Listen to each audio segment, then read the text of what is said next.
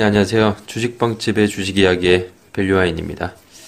아, 네, 오늘 어, 금요일인데요. 뭐 이번 주 이제 마감하면서 어, 좀 다음 주 좀 주목해 볼 만한 그런 섹터라고 해야 되나요? 종목, 어, 투자 유망 주들에 대해서 좀 말씀드리도록 하겠습니다.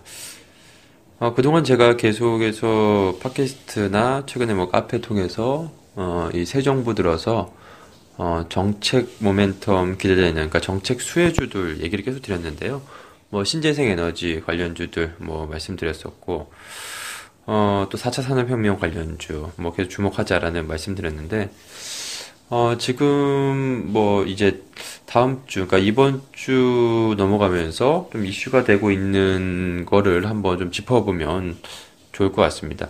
지금 가장 큰 게 지금 어제 오늘 어, 시장에서 지금 아, 굉장히 좀 이슈가 되고 있고 그리고 어, 주목받고 있는 게 아, 바로 이제 그 지배구조 개편 그리고 재벌 개혁 뭐 이런 얘기가 많이 나오고 있는 상황인 상황이거든요.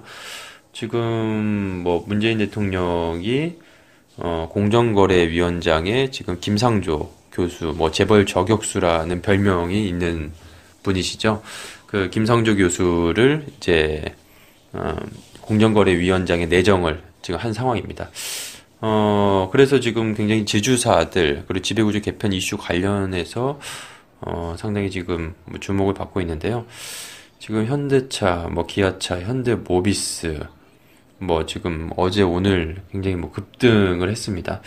사실 뭐 현대차 그룹주가 지금 주가가 올라갈 이유는 거의 없죠. 지금 뭐 자동차, 아, 지금 계속 뭐 최악의 상황이고, 현대차 뭐 1분기 실 실적은 굉장히 안 좋았죠.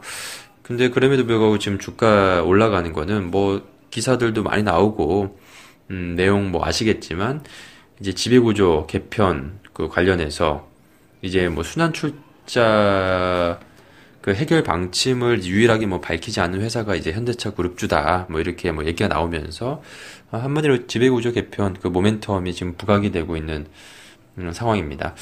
근데 비단 이제 뭐 현기, 현대 현기차뿐만이 아니라 어, 사실 이제 문재인 그 정부 들어서 뭐 그동안에 이제 대선 기간에도 재벌 재벌 개혁 관련해서 어, 공약들을 내놓은 바가 있거든요. 그걸 살펴보게 되면 어, 뭐 재벌들 뭐 부당 거래라든지 뭐 밀감 몰아주기 뭐 이런 여러 가지 뭐 그런 이슈도 있습니다만 지배구조 개편에 대한 부분도 아, 상당히 좀 많이 있거든요. 그러니까 기존 순환 출자 단계적 해소라든지 그 해소라든지 뭐 지주회사 요건이라든지 뭐 규제를 강화하고 그리고 뭐 자회사 지분 의무 소유 비율을 뭐 강화한다든지 뭐 이런 다양한 그 지배구조 개편 관련해서 그동안 이제 공약을 내놓은 게 있거든요.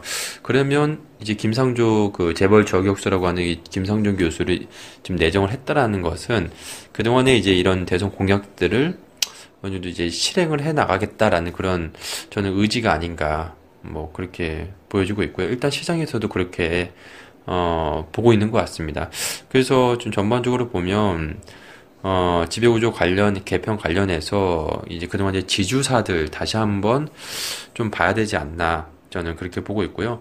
사실 우리나라 특히나 이제 재벌 대기업들의 이그 지주사 그 그룹주들의 지주사들이 어, 그러니까 자회사, 그러니까 보다 사업회사보다 상당히 좀 저평가되어 있거든요. 근데 사실 그런 이유가 뭐, 뭐, 미국에서도 그렇지만 뭐 이게 뭐 더블 카운팅이냐 아니냐 뭐 이런 논란도 있고, 그러니까 예를 들어서 뭐, 가, 그 지주회사는 사실상 뭐 사업을 안 하는 거죠. 그러니까 지분만 그냥 가지고 있으면서 경영권만 이제 행사를 하는 건데, 어, 예를 들어서 뭐 현대차가 있고, 뭐 현대차 홀딩스가 있다고 치면, 아, 뭐 대표적으로 뭐 LG가 있고 LG전자가 있죠. 그 LG가 뭐 사업을 하는 게 아니라 LG전자가 여기 사업을 하고 있는 거죠. 그래서 이제 LG는 LG전자 지분을 갖고 있으니까 그 지분법 이익이 있는 거고. 그러니까 사실 두 회사가 다 상장이 돼 있으니까, 음, 그거를 같은 똑같이 이렇게 다, 어, 가치를 받기는 좀 어렵거든요. 네. 그래서 좀, 뭐, 그 지주사가 이제 사업회사 대비해서 한 30% 정도 보통 이제 저평가되는 이유이기도 하죠. 그런데 이제 이 지배구조 개편 이슈가 불거지게 되면 어쨌든 이제 사업회사보다 이제 지주사들의 그런 기업 가치 뭐 이런 게 좀 재평가될 수 있는 가능성 뭐 이게 좀 있지 않나 싶습니다. 그래서 뭐 최근에 stewardship code 뭐 도입 뭐 얘기도 나오고 있는데 뭐 stewardship code 같은 경우에 뭐 그뭐 영어로 말, 말하자면 뭐 집사라는 뭐 표현이 있는데 그러니까 한마디로 해서 기관들이 이제 기관 투자자들이라든지 뭐 연기금 대표적으로 국민연금 비롯해서 뭐 운용사라든지 이 의결권 행사 적극적으로 이제 하겠다 뭐 이런 건데 뭐 지난번 이 삼성에서 이제 국민연금이 삼성물산 합병을 뭐 찬성을 했느냐 뭐 이게 뭐 논란이 되면서 뭐 이 얘기는 예전부터 나오고 있던 얘기죠. 근데 어쨌든 새 정부에서 뭐 이게 이제 기업 지배구조 개편 이슈 관련해 연동해서 뭐 아마 이것도 도입이 되지 않을까 싶고 그리고 이제 그동안 이제 계속 그 공약에서 내세웠던 그 상법 개정안들 뭐 그러니까 그런 뭐 공약들이 결국에는 이제 상법을 개절, 개정을 해야지 어느 정도 효력을 발휘할 수 있기 때문에 뭐 이것도 또 국회에서도 음 경제민주화 관련해서 이번에 또 어, 논의가 좀 되지 않을까 그렇게 뭐 생각을 하고 있습니다. 그래서 어제도 궁극적으로 지금 시장에서 이제 이슈를 받을 수 있는 부분은 어, 그 정책 관련해서 이번에 공정거래위원장도 내정이 됐기 때문에 어, 지배구조 개편 이슈가 어, 좀 이제 시장에서 많이 좀 부각이 되지 않을까 보고 있고 그러면 뭐 지주사들이 당분간 좀 유망할 가능성이 높지 않나 그렇게 보고 있습니다. 그래서 뭐 대표적으로 뭐 삼성그룹 하면 뭐 삼성물산이 있을 거고 뭐 현대차 하면 뭐 현대모비스가 좀 유력하게 뭐 보이고 있죠. 유료, 현대차라든지 뭐 현대모비스.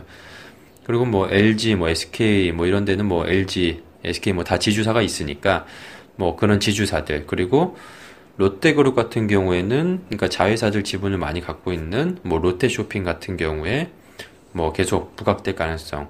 그리고 뭐 한진그룹 같은 경우에는 이제 한진칼, 뭐 한진칼 같은 경우에는 또또 진에어 상장도 앞두고 있으니까 뭐 이런 그 지주사들이 시장에서 좀 주목받을 가능성이 있지 않나.